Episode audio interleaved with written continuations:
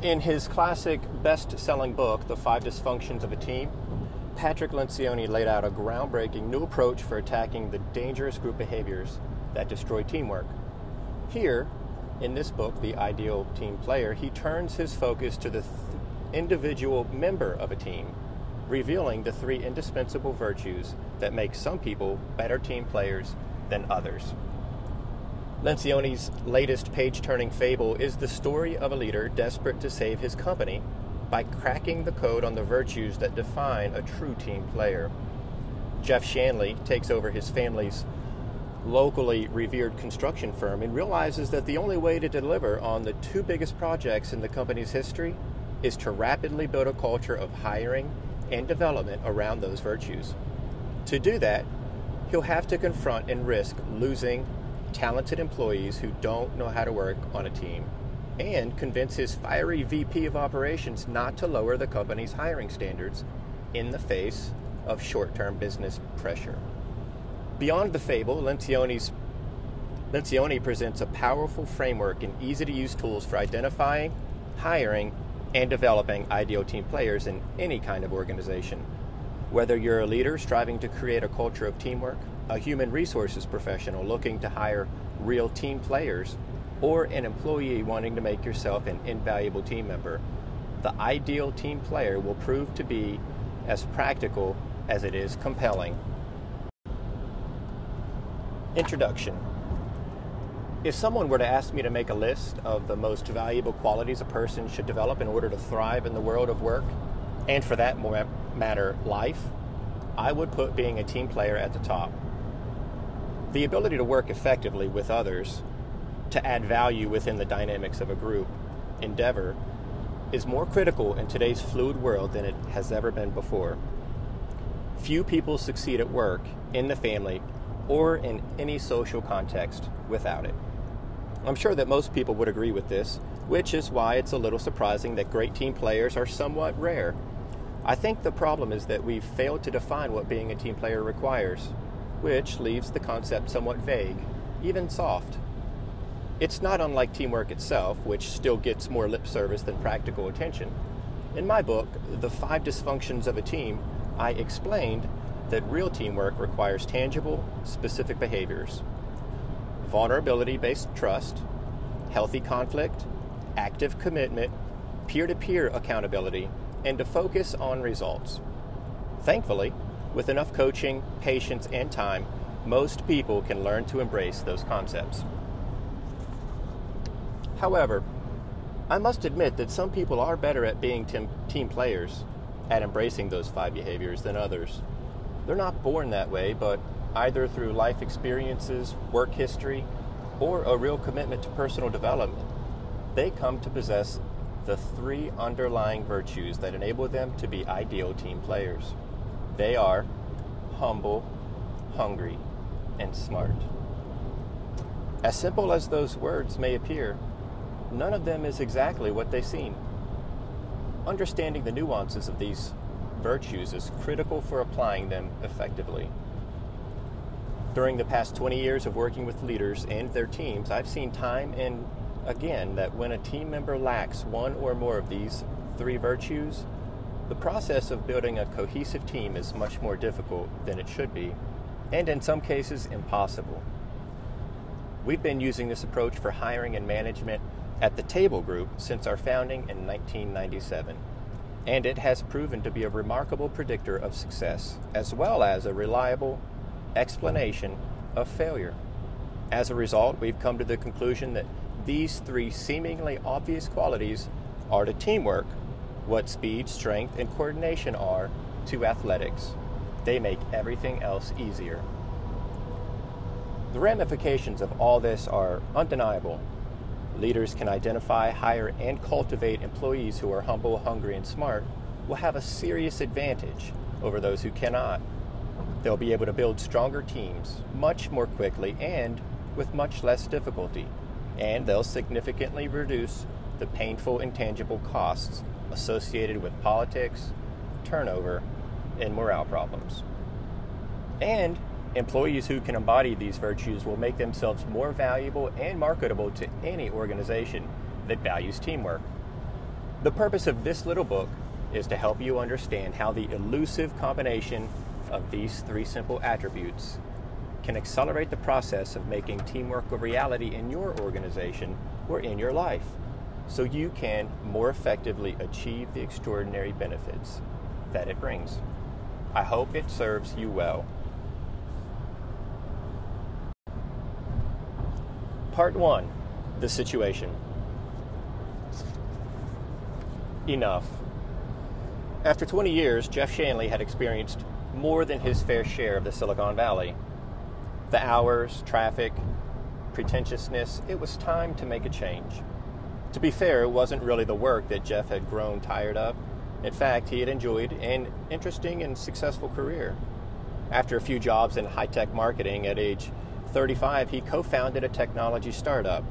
Two years later, he was fortunate enough to get demoted when the board of directors hired what they called a grown up CEO. During the next four years, that CEO, Catherine Peterson, taught Jeff more about leadership, teamwork, in business than he could have learned in a decade of business school. When Catherine retired, Jeff left the company and spent the next few years working at a small consulting firm in Half Moon Bay, over the hills from the Silicon Valley. Jeff thrived there and was on the verge of becoming a partner. But during that time, he and his wife began to grow tired of trying to keep up with the Joneses, which happened to be the name of the family that lived in the overpriced bungalow next door. Jeff was definitely ready for a change. Where he would go and what he would do next was a mystery, mystery to him. He certainly didn't expect the answer to come via a phone call from his Uncle Bob.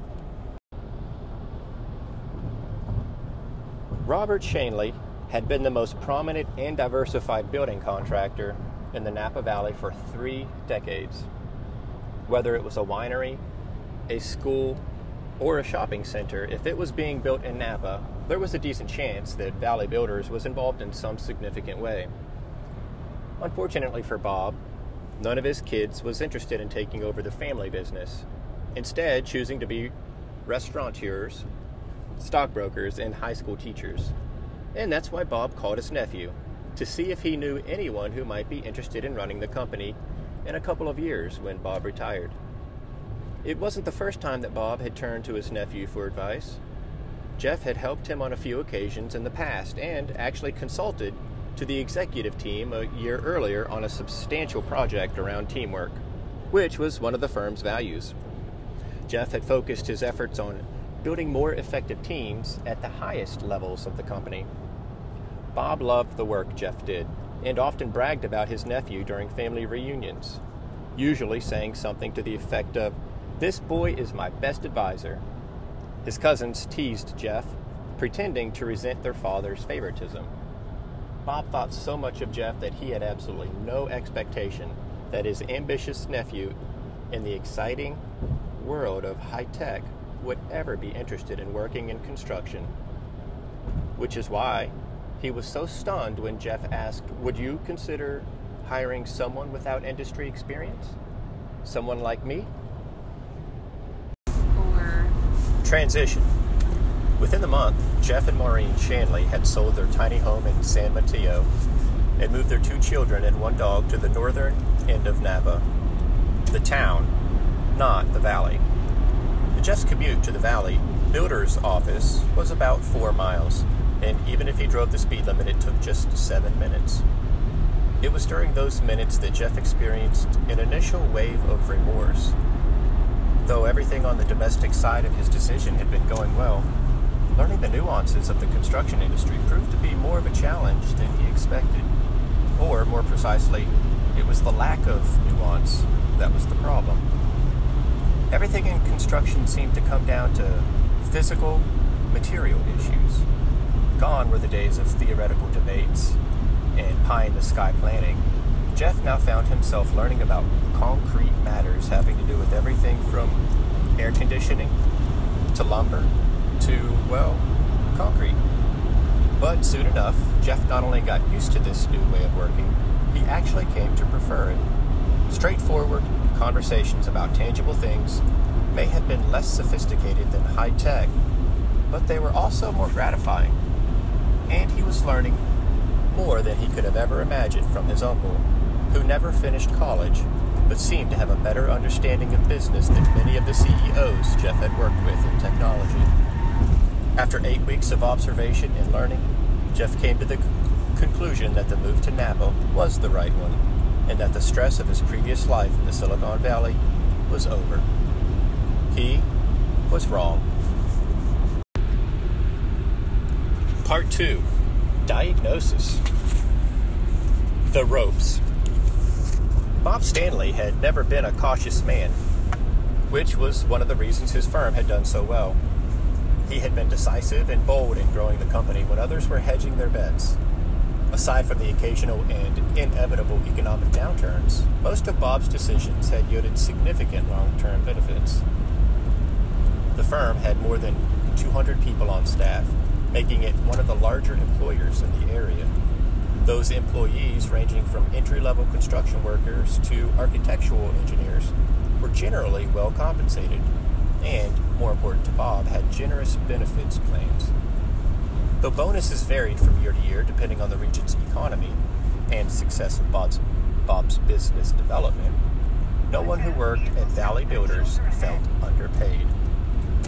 Employees weren't the only people who depended on VB's financial success a small group of family members whom Bob called private shareholders had a financial stake in the company.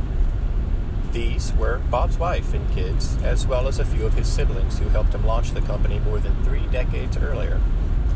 One of those siblings was Jeff's dad, who had relied on the financial windfall to help fund his retirement. During those first months on the job, Jeff had focused almost exclusively on learning the operations of construction. This consisted primarily of studying the day to day tactical and financial nature of the business, everything from material acquisition and scheduling to permitting and labor costs. Bob decided to wait a few months to teach Jeff about the longer term strategic issues related to the company's overall financial health and new business development. Though Jeff certainly asked a few questions about those issues, Bob assured him that he would sit down with Jeff to review that part of the business as soon as his nephew felt comfortable in the blocking and tackling of the construction industry. Jeff had no idea how soon that day would come and what a shock that conversation would be. For that matter, neither did Bob. Disclosure Sitting down for lunch at an upscale BBQ barbecue restaurant near the Napa River, Bob got right to the point. Here's the deal I am ridiculously happy, happy that I hired you. You've already been a blessing to me and the company. Jeff felt as gratified by this feedback as anyone he had heard in his entire career. Probably because it came from a family member, but he could tell his uncle had more to say. In fact, I'm going, I'm not going to wait a year to put you in charge. We're going to do it right away. Caught completely off guard by the announcement, Jeff pushed back, Whoa, I don't think we should get ahead of smiling. Bob waved his hand and interrupted, Don't start telling me you're not ready because I already know that. Jeff was confused. I don't want you to be ready, Jeff. I want you to be excited and a little nervous. That's good for you. Something about his uncle seemed off to Jeff. Well, I think I'll be plenty excited and nervous in six months. Why don't we just. Because we can't, Bob interrupted again, this time in a much more serious tone. He paused and struggled to get out the next sentence. Jeff, my doctor says I have a serious heart condition, the kind you don't recover from. I don't understand half the words the doctor uses, something about ischemia or angina. All I know is that he says I need surgery and that my life needs to change immediately. Just then, the waitress shattered the moment when she came over to, take their orders. Recovering himself immediately, Bob promptly ordered a salad with no dressing and a glass of water. Then he teased Jeff. But if you're But if you don't get the ribs, I'm going to kick your ass right here. Jeff laughed and ordered the ribs. As the waitress walked away, he asked Bob the big question Are you going to be okay? If surgery goes well and I do what the doctor tells me, I should be fine. But it's going to be hard for me, which is why I have to step away from the business. Bob paused. I can't believe I just said that. I think I'm still in shock that I won't be there next week. But I have to leave because I'm not good at doing things halfway. When is your surgery? A week from now, unless something changes and they can get me in sooner. Jeff was stunned. Though he was showing his trademark confidence and humor, Bob was clearly taking all of this very seriously. Honestly, Jeff, I don't know what we'd do if we hadn't hired you. Jeff nodded, glad for the confidence, but not loving the context of it all. That context was about to get much worse. When it rains, Jeff decided to dive into the details. Well, I hate to do this, but I think it's time we talked about the balance sheet and the longer term financials of the company. Bob nodded a little sheepishly and reached for something in his computer bag. I think I brought most of what you need. Knowing his uncle well, Jeff was starting to feel like something wasn't right. He probed. Based on everything I've seen so far, I'm guessing the company's in pretty good shape. It was more of a question than a statement. Bob smiled the way he used to smile when he assured the kids he wouldn't throw them in the deep end of the pool just before he did exactly that. Absolutely. He didn't sound confident. But I need to talk to you about some new challenges and opportunities. As concerned as he was, Jeff laughed out loud. I don't think I like the sound of this. Oh, you'll be fine. This is just how the industry works. The waitress brought Jeff's beer and Bob's water. So, what kind of challenges and opportunities are we talking about? Jeff asked. Bob stopped rifling through his bag and looked Jeff in the eye with a bizarre mix of excitement and worry. Jeff, we just landed two great projects. He paused to let his nephew take in the information and then continued. It's very exciting. The Queen of the Valley Hospital project which I mentioned to you a few, weeks ago, came through on Monday. And I signed the papers yesterday morning for the new hotel project in St. Helena. He paused and seemed to force a big smile. We're going to build both of them. Jeff was confused. That's good news, right? It's fantastic news, Bob answered, in a tone that was something less than fantastic. When was the last time we had two projects like that on the books at the same time? Jeff was more than a little curious to know. Bob hesitated, looking down at his glass of water for a moment and back up at Jeff. That's the thing. We've never had two major projects like this at the same time. He paused. In fact, both of these are as big as anything we've ever done. Any semblance of a smile that had remained on Jeff's face disappeared. As overwhelmed as he was, he had yet to receive the worst news of all. Committed. Jeff took a deep breath. Okay. I know this is hard to hear, and the last thing I want to do is stress you out, Bob.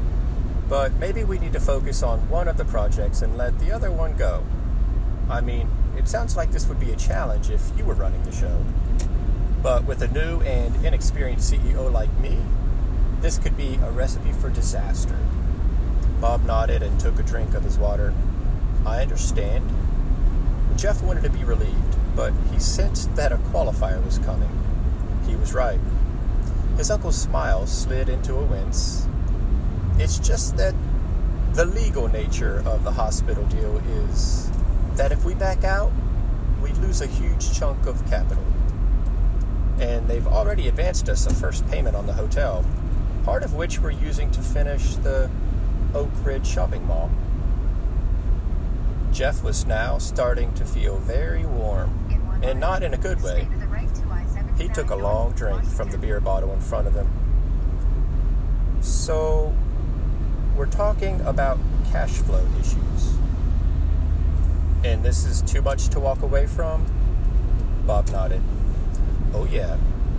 It would be a deal breaker for the firm. Then his smile returned. But as soon as we get these projects going, we'll be fine from a cash standpoint. Suddenly, Jeff was not appreciating his uncle so much. Bob tried to cheer him up. You can do this, Jeff. You're smarter than I am. You're younger than I am, and you'll have plenty of help. Jeff's tone changed. How long ago did all this happen? He was beginning to sound a little accusatory. Well, like I said, the, deal, the hotel deal closed yesterday, and the hospital came through. No, I mean with the doctor, Jeff interrupted. Bob was puzzled. Well, that was just yesterday afternoon. It was supposed to be just a precautionary test because I had a little pain recently. His eyes opened widely as he suddenly realized what Jeff was getting at. You don't think that I knew all this and set you up, do you? I wouldn't do that to you, Jeff. Bob started to sound a little choked up. If I had any idea that I'd be leaving the business, I would never have agreed to these projects and put you in this dilemma. Jeff felt terrible for his uncle and for having seemed to distrust him, but he couldn't help but ask the next question. So then, you don't think I can do it? No, that's not what I meant. I just meant that putting you in a situation like this is not something I would have done on purpose. But that doesn't mean you can't manage it. You'll hire a few more people. It's just a matter of scale. It'll be fine. Jeff hoped Bob really meant it. He wasn't convinced. The plunge. Jeff decided not to finish the rest of his beer. He figured he needed to get back to work and be focused for the rest of the day, and probably into the evening. Bob told his nephew that he had already informed his two most senior people of the impending change, and he advised Jeff to go see them right after lunch. Jeff agreed and then asked whether he would have complete freedom in running the company. Bob assured him no limits or restrictions, starting immediately. Glad to have that assurance. Jeff spent the rest of lunch talking with his uncle about his health and his family. No business at all. At the end of the conversation, as he stood to leave, he apologized for questioning Bob's intent. I don't blame you, Bob assured him. I'd have wondered the same thing. Suddenly, Bob smiled and looked at Jeff intently. You know something? One of the worst things about all this is that I'm not going to get to work with you. He paused to avoid getting emotional. You might not know this, but I've been more excited these past couple of months than I have been in years. Jeff gave his dad's brother the kind of a hug that had nothing to do with business and left the restaurant with a heavy heart. On his way back to the VB offices, he called the two executives he would be relying on to keep the company alive and scheduled a meeting that afternoon. One of the reasons he hadn't lost all hope in his future at the firm was his confidence in two longtime employees, Claire Masick and Bobby Brady. Claire was a tallish blonde woman a few years younger than Jeff who ran all the firm's administration, which included finance, legal, and HR. She had been the only human resources leader in the company's history, hired begrudgingly seven years earlier after Bob's personal attorney convinced him that not having an HR function was exposing the company from a legal standpoint. Bob insisted on finding someone who would be supportive of the company and interested in construction. As he explained it, the candidates he interviewed I don't want some tree hugging activist who hates business coming in here and screwing up the culture. Many of those candidates opted out of the process, but when Claire heard those words, she knew she belonged. The daughter of a military dad and dance teacher mom, she had struggled to find her calling after college. Fascinated by psychology and business, but not enough to pursue a career in either field on its own. She decided that human resources might provide her with the right combination. Her first several years in HR prior to joining VB were horrendous a mix of bureaucratic protocol and touchy feely workshops.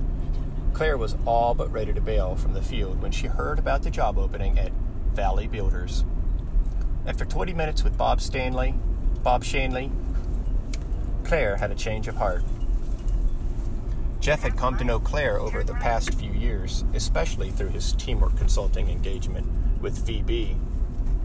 During the executive team sessions, he had quickly learned why Bob liked her so much and why he had put so much responsibility in her hands.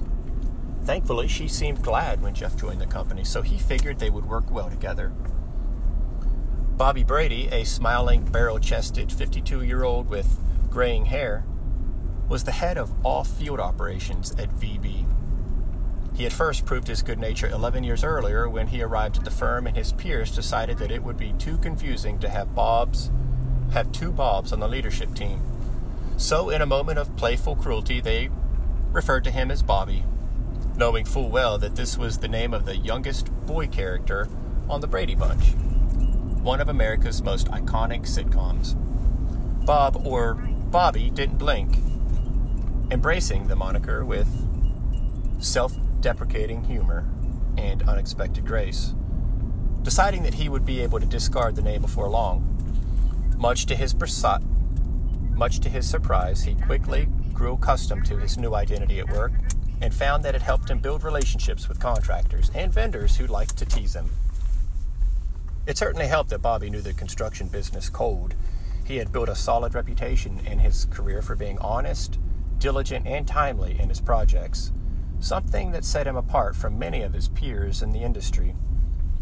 When Jeff called Claire and Bobby on the way back to the office to ask them to meet in Bob's office, he learned that Bob had broken the big news to them just a few hours earlier over breakfast. Jeff was more than a little curious to find out what Claire and Bobby thought of the new arrangement, after only a few hours to digest it. Their reactions would not be what he expected. Drama. When Jeff arrived, Claire and Bobby were already in his uncle's office, an unspectacular room that Bob refused to modernize or decorate since the company was founded. His wife referred to its style as 1970s construction, which suited her husband just fine. Bobby was sitting behind the big wooden desk, and he didn't look happy. Sit down, Jeff. It felt more like an order. Claire went first. Now, Jeff, I think you know we're not the kind of people who smile at someone in person and then talk about them behind their backs. So we're going to be up front with you, whether you like it or not. Before Jeff could say, sure, Bobby took over. The thing is, we're not too thrilled about you being our new boss. Jeff froze. He would tell his wife later that night that he felt like he was in a scene from a bad movie. Bobby paused to let the words hang there before continuing. I've worked my ass off for more than a decade for your blowhard uncle, and how does he reward me? By giving the top job to his nephew?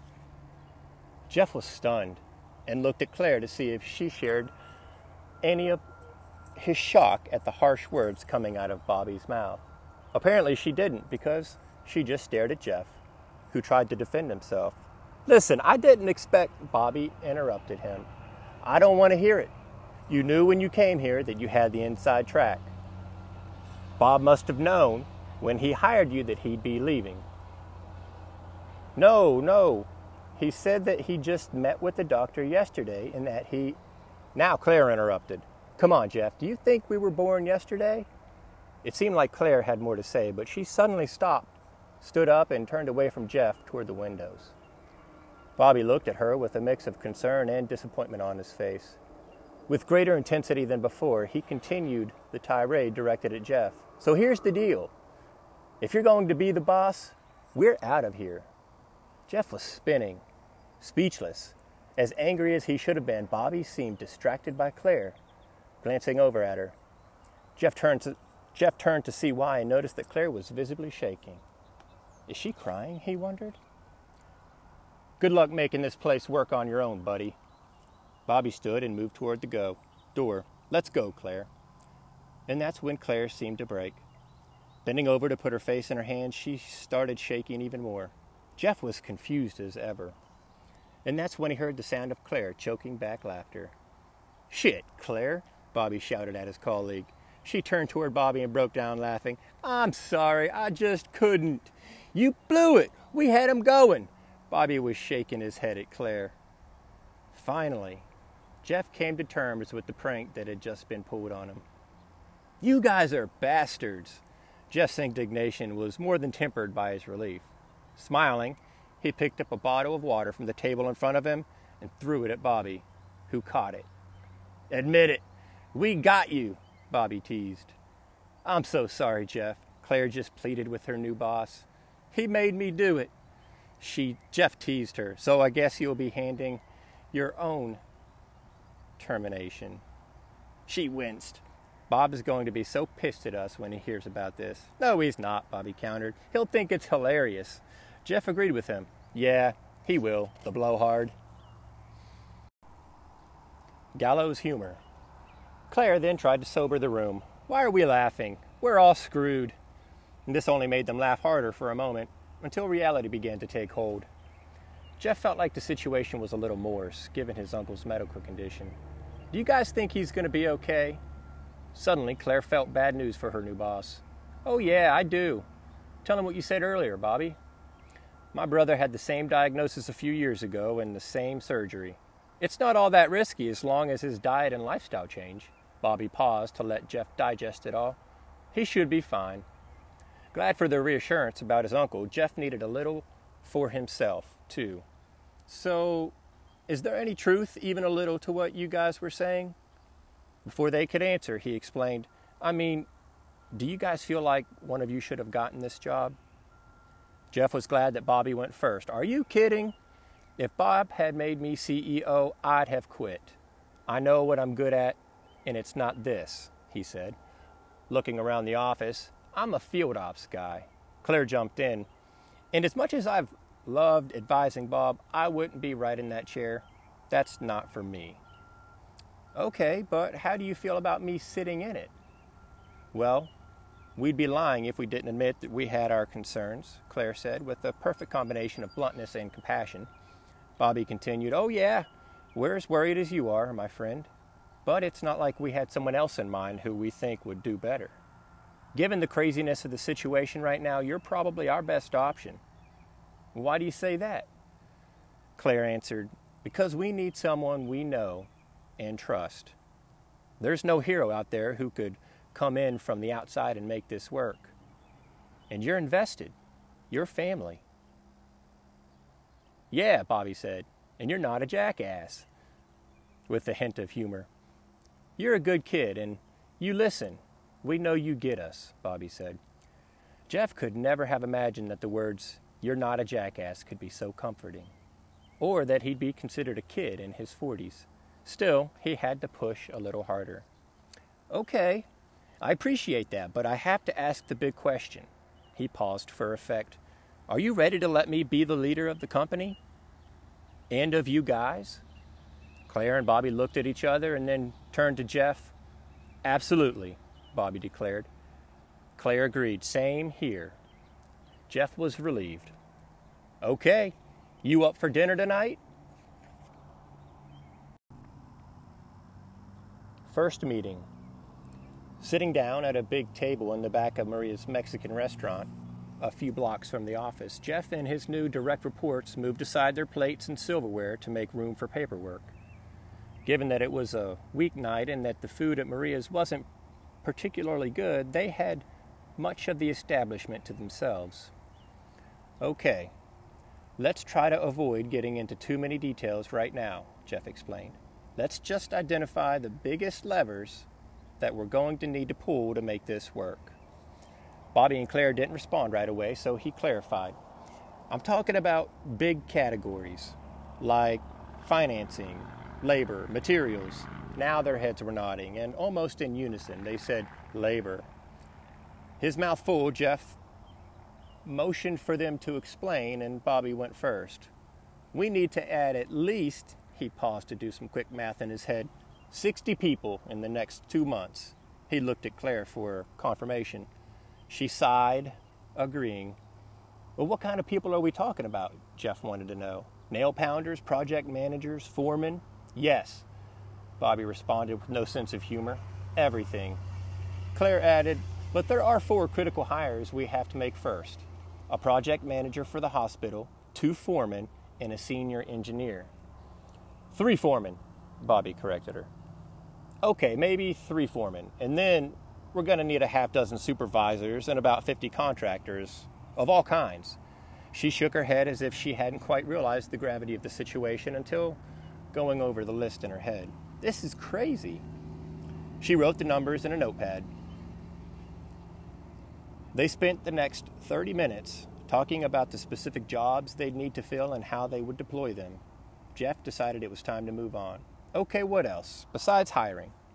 For almost two hours, the three executives went through the details of the two big projects everything from permits and schedules to design and materials. Jeff thought he had learned a lot in his first 60 days on the job, but he would later admit that he absorbed more during those three hours at Maria's than in the previous two months. It was like a crash course in construction management, inspired by the new sense of urgency and fear. At nine o'clock, he decided to call it a night. Let's not burn ourselves out on the first big leg of this race. They agreed to meet the next afternoon after Bobby came back from the Oak Ridge building site, a problematic shopping center project that VB was trying to finish. First meeting. Sitting down at a big table in the back of Maria's Mexican restaurant, a few blocks from the office, Jeff and his new direct reports moved aside their plates and silverware to make room for paperwork. Given that it was a weeknight and that the food at Maria's wasn't particularly good, they had much of the establishment to themselves. Okay, let's try to avoid getting into too many details right now, Jeff explained. Let's just identify the biggest levers that we're going to need to pull to make this work. Bobby and Claire didn't respond right away, so he clarified. I'm talking about big categories like financing, labor, materials. Now their heads were nodding, and almost in unison, they said, labor. His mouth full, Jeff motioned for them to explain, and Bobby went first. We need to add at least, he paused to do some quick math in his head, 60 people in the next two months. He looked at Claire for confirmation. She sighed, agreeing. Well, what kind of people are we talking about? Jeff wanted to know. Nail pounders, project managers, foremen, Yes, Bobby responded with no sense of humor. Everything. Claire added, But there are four critical hires we have to make first a project manager for the hospital, two foremen, and a senior engineer. Three foremen, Bobby corrected her. Okay, maybe three foremen. And then we're going to need a half dozen supervisors and about 50 contractors of all kinds. She shook her head as if she hadn't quite realized the gravity of the situation until going over the list in her head. This is crazy. She wrote the numbers in a notepad. They spent the next 30 minutes talking about the specific jobs they'd need to fill and how they would deploy them. Jeff decided it was time to move on. Okay, what else? Besides hiring. For almost two hours, the three executives went through the details of the two big projects everything from permits and schedules to design and materials. Jeff thought he had learned a lot in his first 60 days on the job, but he would later admit that he absorbed more during those three hours at Maria's than in the previous two months. It was like a crash course in construction management, inspired by the new sense of urgency and fear. At nine o'clock, he decided to call it a night. Let's not burn ourselves out on the first big leg of this race. They agreed to meet the next afternoon after Bobby came back from the Oak Ridge building site, a problematic shopping center project that VB was trying to finish. Regrouping. On the way home, Jeff called Uncle Bob's youngest son, Ben. He had always been Jeff's favorite cousin for the same reason that Bob was his favorite uncle. Ben shared his dad's big personality, though not his girth. Ben was a history teacher and basketball coach at a high school up in the valley of St. Helena. Though he was barely 40, he had become something of a legend as a coach, whose teams always seemed to win more than their talent warranted. Jeff decided he wouldn't even touch on business issues, not wanting to be insensitive. How are you feeling about your dad's situation? Ben didn't seem overly concerned. I'm okay. I'm just glad he found out when he did. Based on what the doctor said, he should be okay as long as he stops eating all that crap and stays out of the work stress. Frankly, I'm probably more worried about you. Me? Jeff was genu- genuinely surprised. Yeah, with Dad stepping away, I'm wondering how you're feeling and what you think's going to happen at VB. For a moment, Jeff wondered whether Ben was more concerned about his cousin or his own financial interests. Well, it's going to be hard, but after meeting with Claire and Bobby tonight, I think we'll figure it out. Jeff was acting more confident than he was feeling. I wish I could help. Ben seemed sincere. Well, I'll take all the help I can get. Do you have any opinions or ideas about the business? I'm afraid I don't know much about the X's and O's of what Dad does. I wish I did, but if you want to put together a company basketball team, I'm your man. Jeff laughed. All right. Hey, if there's anything I can ever do for you, Mom and Dad, let me know. I will. Main thing is to keep them in your prayers. You know I will. Ben smiled. We all really appreciate what you're doing for Dad. The company means a lot to the family and not just financially. Of course, Jeff replied, doing his best to mask the growing pressure he was feeling. The cousins agreed to get together for coffee in a week, and the conversation ended just as Jeff pulled into his driveway. He hadn't talked to his wife, Maureen, since all of this happened, wanting to break the news to her in person. She was a constant source of perspective and empathy, as well as optimism. Usually, Jeff appreciated that optimism. Tonight, he was more than a little disappointed that she didn't seem even a little worried. As bad as I feel for Bob, I think the work part is actually a good thing for you, Maureen explained. Jeff looked at her like she was insane. She clarified, Just listen, I, I love that it's calmer up here and that your commute is shorter and that we see you more. But you need a challenge. You've always needed challenges. I don't know. He took a deep breath. This one might be a little too close to home. She seemed a little surprised. You mean the family thing? He nodded. I never thought that my success at work could impact my relationship with my family. Heck, even my dad will know if I screw this up. Maureen dismissed it all. Don't be silly. They're all rooting for you. No one expects you to be Superman. Just take it one issue at a time. Jeff wanted to argue, but knew that she was right. Thinking about the big picture too much would overwhelm him, but he could certainly manage one issue at a time. Fortunately, the first and most important issue would be the subject of his meeting the next day. Getting messy. Jeff took a detour on his way to work in the morning, stopping by the Oak Ridge building site to check in with Bobby and his crew. When he pulled up to the trailer, he didn't see Bobby's car. He left five minutes ago, someone standing outside the VB trailer explained. Jeff decided to spend some time walking the site, greeting as many workers as he could find, just to get a better sense of who they were. It certainly wasn't the first time since joining the company that he had been to a work site. He had made habit of going out into the field a few times every week, but he had never been to Oak Ridge, mostly because it was almost complete and provided few learning opportunities compared to the earlier stage projects. But Jeff was learning new things now and viewing the site from a CEO's perspective, even if no one knew that he was their new boss. When he arrived back at the office, Bobby and Claire were sitting at Uncle Bob's desk. Hey, I thought you were going to spend the morning at Oak Ridge, Jeff said to Bobby. I guess I missed you by a few minutes. Claire carried her open laptop over to Jeff and put it in front of him. You need to read this. We're sending it out this morning, she explained a little sadly. Jeff was confused. Okay. He sat down to read an email that Bob had written to his employees. It was a touching explanation of his medical situation, his fondness for VB and the people who worked there, and his sadness about having to leave. Jeff had tears in his eyes within minutes. Bob also announced that he was extremely glad to name Jeff as the company's new leader. He even noted that Claire and Bobby had expressed to him their confidence in Jeff, both as a person and as an executive. When Jeff finished, he looked up at Bobby and Claire, who seemed at once to be melancholy about Bob and concerned for the company. Bob wanted to send a video, Claire explained, but he decided he wouldn't be able to get through it because he'd be too emotional.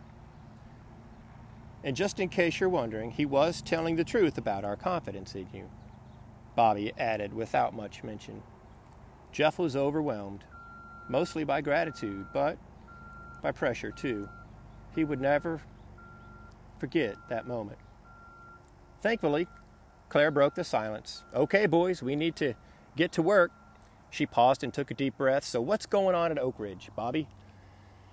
Things looked okay today, which is why I came here early. I figured we should get started as soon as possible. Jeff moved to his desk and opened his notebook. All right, then, let's talk about staffing.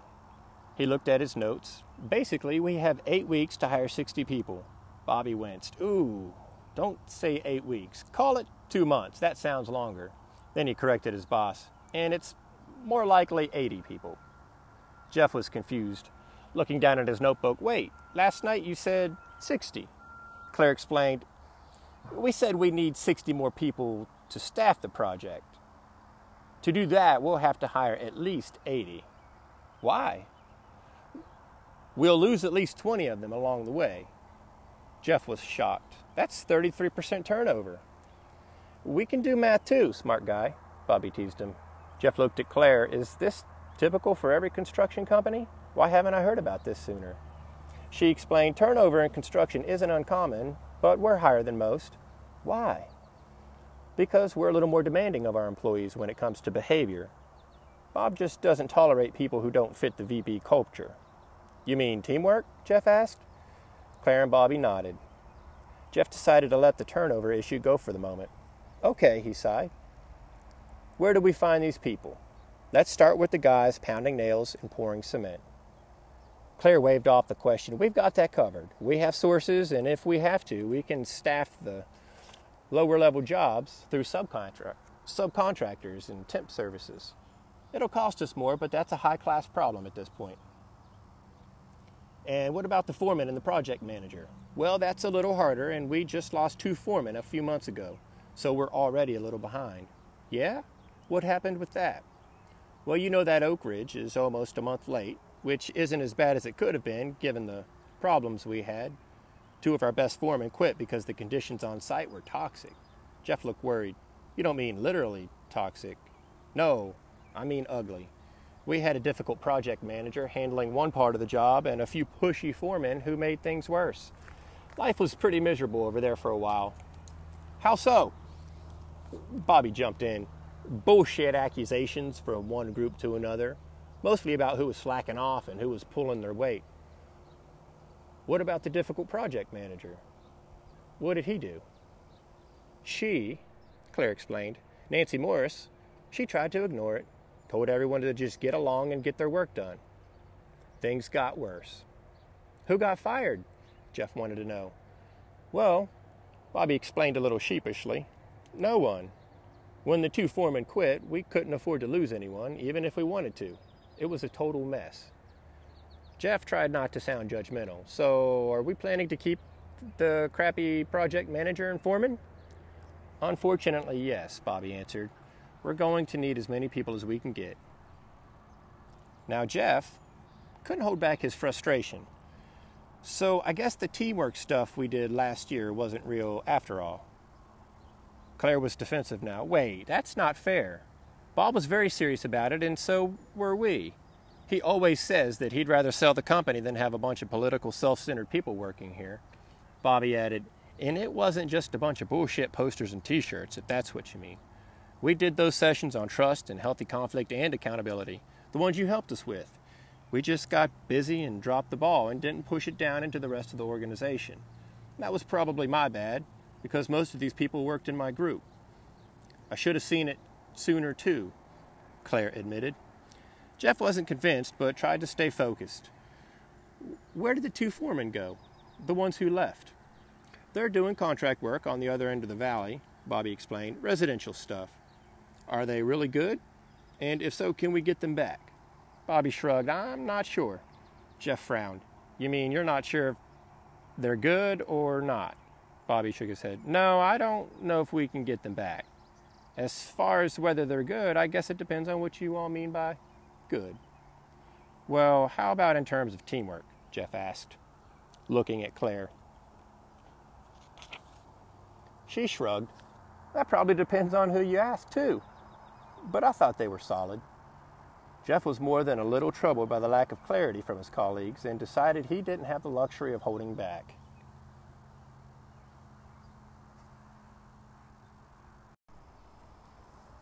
The hammer. Okay, I'm going to get pretty direct here if that's all right. Jeff was trying hard to be polite. Bobby and Claire looked at each other with a little concern on their faces and then they nodded you guys and Bob really dropped the ball on the teamwork project. They didn't say anything, so Jeff continued. focusing on Bobby. You said it wasn't just posters and t shirts, but what else was it? Before they could answer, he went on, Because you don't seem to know what you mean when you talk about team players, and so you can't possibly know who needs to change, who should stay, and who should go. We didn't say, Claire wanted to explain, but Jeff wouldn't let her. Oh, wait, I forgot. Jeff was being sarcastic, but not rude. You do have one clear definition. A person can't be a jackass. They laughed, but in a guilty sort of way. After a moment, Bobby said something surprising. Actually, that's probably about right. Call them jerks or SOBs, whatever the case, that's how I think about it. Jeff smiled. Let's stick with jackasses for right now. So, how do you know if a person is a jackass, and how do you avoid hiring them? Claire answered first, I guess you know one after you've worked with one for a while. Jeff shook his head, Yeah, but by then it's too late, and you know what happens when you keep a jackass longer than you should. They didn't respond, so he answered the question for them. The non jackasses start to leave. He might as well have punched Bobby in the stomach, because the look on his face was a pained one. Looking at Claire, Bobby declared, That's what happened with Carl and Pedro. Claire exp- explained it to Jeff. They're the two foremen we lost. I don't know about Carl, but Pedro definitely wasn't a jackass. Nancy and some of the others on her team, I'm not too sure about. You guys see the problem, right? They nodded. And Claire made a sarcastic suggestion. Maybe our new slogan should be No Jackasses Allowed. that would make a great poster. Bobby picked up his pen and started to write. I'll get right on that. Is jackass one word or two? Ignoring her colleague's humor, Claire seemed to have a, re- a revelation. You know, we always just relied on Bob for knowing who fit and who didn't. He had a way with sizing people up, but even if he couldn't get everyone right and he couldn't interview and decide on every candidate at every level, I guess it just broke down. Jeff seemed suddenly energized. Well, I think it's time we figured this out. We have to stop hiring people who aren't team players, and we have to find out how many non team players are still working here, and then get them to change or move them out. He paused and looked at his notes. Because if we can't do that, I don't see how we're going to build a hotel, a new wing on a hospital in the next 18 months. He paused, took a breath. And as much as I hate to say it, if we can't do that, then I really don't know how we're going to keep VB in business. Research. Jeff decided to go back to the Oak Ridge site during lunch to take another look with a different set of eyes as he explained it to Claire and Bobby. On the way, he called his cousin Ben.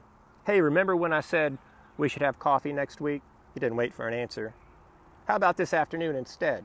Ben teased him. You really did miss me, don't you? You know I do, and maybe I can ask you some questions about the company. Kind of, but not really about the company. I'll explain it to you when I see you. How does 30 minutes work for you? How about 4? I've got office hours until 3:45. See you at Starbucks, the one by the A&W restaurant off the highway. By the time he hung up, he was pulling up to the new Oak Ridge shopping center. I love how close everything is up here, he thought. Because construction crews start working earlier than most people, they eat lunch earlier too. Though it was just past noon, everyone was back on the job. So Jeff went to the trailer to see who was there. Nancy Morse was sitting at the makeshift desk in the corner of the sparse trailer, rifling through papers. Excuse me, Jeff interrupted her. Nancy looked up but didn't say anything. Hi, I'm Jeff. She responded as though he were a cement vendor. Yeah, I know. We met once at the office. Come on in. She motioned to a folding chair on the other side of her desk, but couldn't seem to break a smile. I guess I should uh, congratulate you on your promotion. Well, I wish it would have been under different circumstances, but thank you. How can I help you? Nancy asked without emotion. Well, I was just wondering if you're a jackass. Jeff didn't actually say that, but that's what he was thinking. Instead, he decided to take a more subtle approach. How are things going around here? Nancy continued looking through her papers while she answered, Well, it depends on what you mean. Jeff was a little surprised by her abruptness and a little intimidated in a way he hadn't experienced in high tech. Nancy was attractive, about Jeff's age, and almost a foot shorter than him. Still, Jeff decided she could probably take him in a wrestling match. It wasn't her size or apparent strength, but rather her demeanor, a mix of toughness and self confidence. Jeff knew this was no time to be weak. Well, for starters, how confident are you that we're going to make the new deadline? My part of it looks good, but you'll have to ask Craig. He's the other project manager doing the hardscaping and civic stuff. So you don't know how he's doing? She shook her head. Not really. Haven't seen him much lately. Jeff didn't want to have this conversation, but couldn't let it go. Nancy, it seems to me that you ought to know about the entire project. If we miss another deadline, it's not going to matter which part is late. Nancy looked up and took a breath. Listen, Craig doesn't even invite me to his meetings anymore, so I just keep my head down, work my tail off, and leave it at that.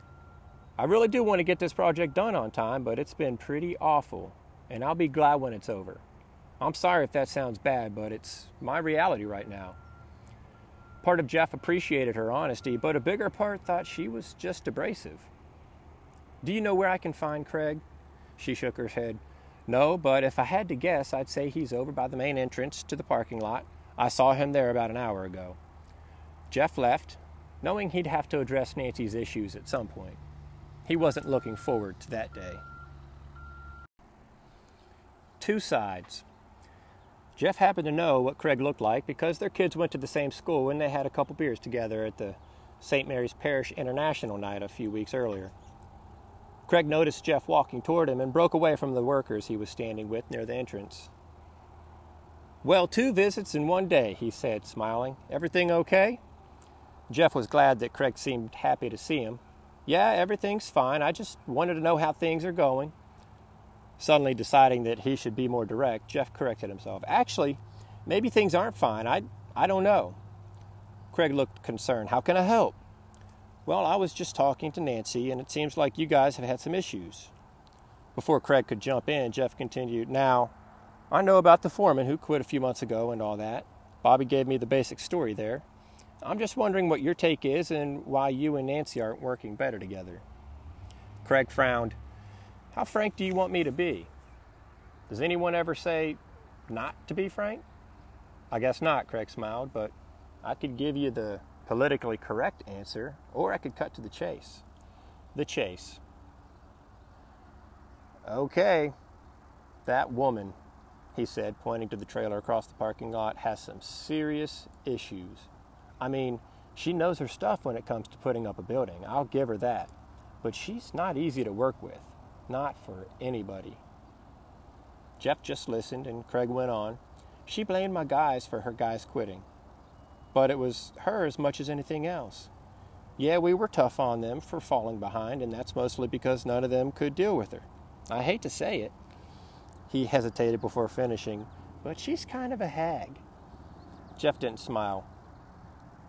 I'm not, ex- I'm not exactly sure what a hag is, Craig. Be a little more specific. Sorry, it's just that she makes people so mad. The way she says things her mannerisms, facial expressions. Heck, even her vendors don't like dealing with her. Is that why you don't have her come to your meetings? Craig smiled. But not in a happy way. She told you that? Jeff nodded. I didn't say she couldn't come to our meetings, Craig explained. I said she couldn't come if she was going to piss everyone off, so she stopped showing up. You think she acts that way on purpose? Jeff wondered out loud. Craig sighed, I don't know. But anyone who's that good at making people uncomfortable probably doesn't do it by accident. What about you? Craig was confused, but not defensive. What do you mean? What do you do that makes her mad? He thought about it before responding. I, I don't know. I suppose I don't tolerate her attitude very well, and I should have sat down with her to rebuild the relationship when she stopped coming to the meetings. But you say she's good at her work from a technical standpoint. Yeah, he shrugged. She's really good at figuring out what needs to be done and keeping things organized. Big ego? Craig Winston scratched his head. You know, as much of a pain in the ass as she is, I wouldn't say she's egotistical or self centered. It's weird. She's just a pain, whether she knows it or not. That phrase, whether she knows it or not, stuck with Jeff. Though he was as confused as he had been a half hour earlier, Jeff felt a new sense of energy. It was that feeling he was used to getting when he was consulting, like a detective trying to solve a crime. Maybe this won't be so bad after all, he wondered and hoped. Fine tooth comb. When he got back to the office, Jeff found Bobby and Claire in Bobby's office. Jeff, we're on a conference call. So he mouthed the words, Come to my office when you're done. They nodded, and he left in search of anything that might add to his understanding of the problems at VB. Stopping by the large break room and grabbing a Dr. Pepper from the fridge, he found a handful of administrative employees having a late lunch at one of the large round tables. Jeff had come to know them over the course of his first months on the job and decided to learn what he could from them. Mind if I sit down with you? They invited Jeff to join. Jeff opened his bottle and got right to the point. I need to ask you a question. The three women and two men nodded to give him permission. What do you guys think of the hiring situation around here? One of the women at the table, Kim, who served as the office receptionist and did some administrative work for Claire and HR, asked for clarification. You mean the process? Jeff shrugged. The process, the effectiveness, the overall quality, anything.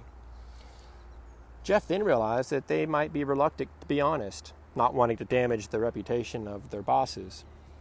This isn't a witch hunt or anything. I'm working with Claire and Bobby to figure some things out. We want to be as open and clear as possible, so don't hold back. Cody, a finance manager, went first. I've been here the least amount of time of all of us, I think. He looked around the table and the others nodded to confirm his assertion. So I probably have a better sense of the process from a new hire's perspective. And I think it was pretty good. What do you mean by pretty good? Jeff asked. Well, everyone was friendly, professional, it made me want to work here for sure. What about the questions they asked you during interviews? Cody had to think about it. It was all pretty standard. What I'd done in my career, my strengths and weaknesses, anything about cultural fit, attitude.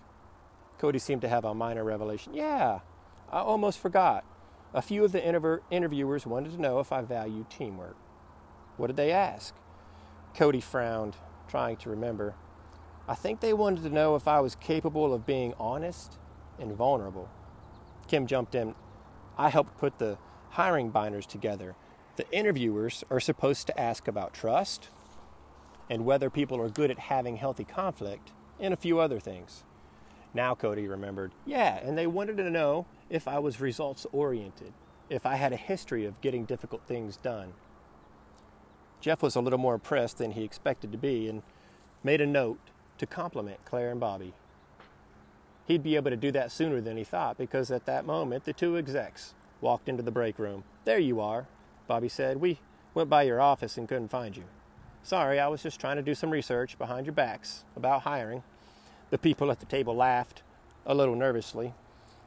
I hope you didn't throw me under the bus, Claire said to Kim. Jeff answered for her. Not at all. She just said that you're rarely in the office and that they do all the work in the administration. Kim, who was the spunkier than her position in the company might suggest, threw a wadded up napkin at Jeff. That's not true.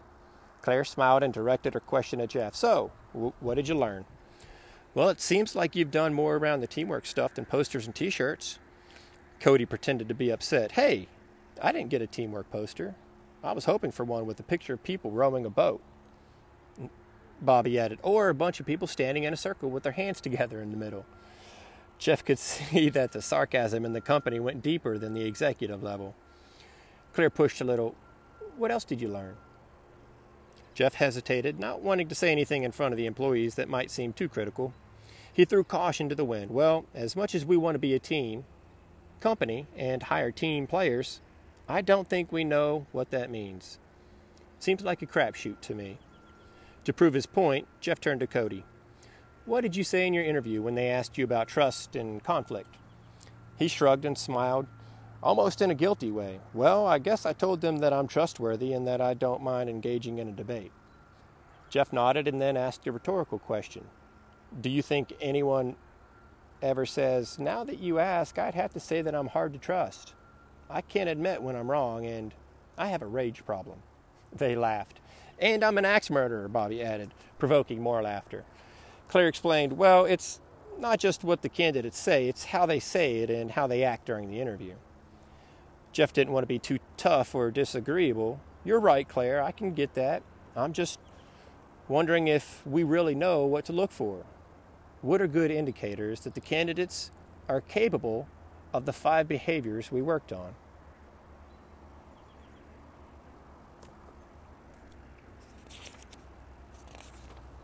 Claire nodded and shrugged simultaneously in a way that suggested she might concede the point. Jeff thanked the group for their time and perspectives and then led Bobby and Claire to Bob's office, as Jeff still called it.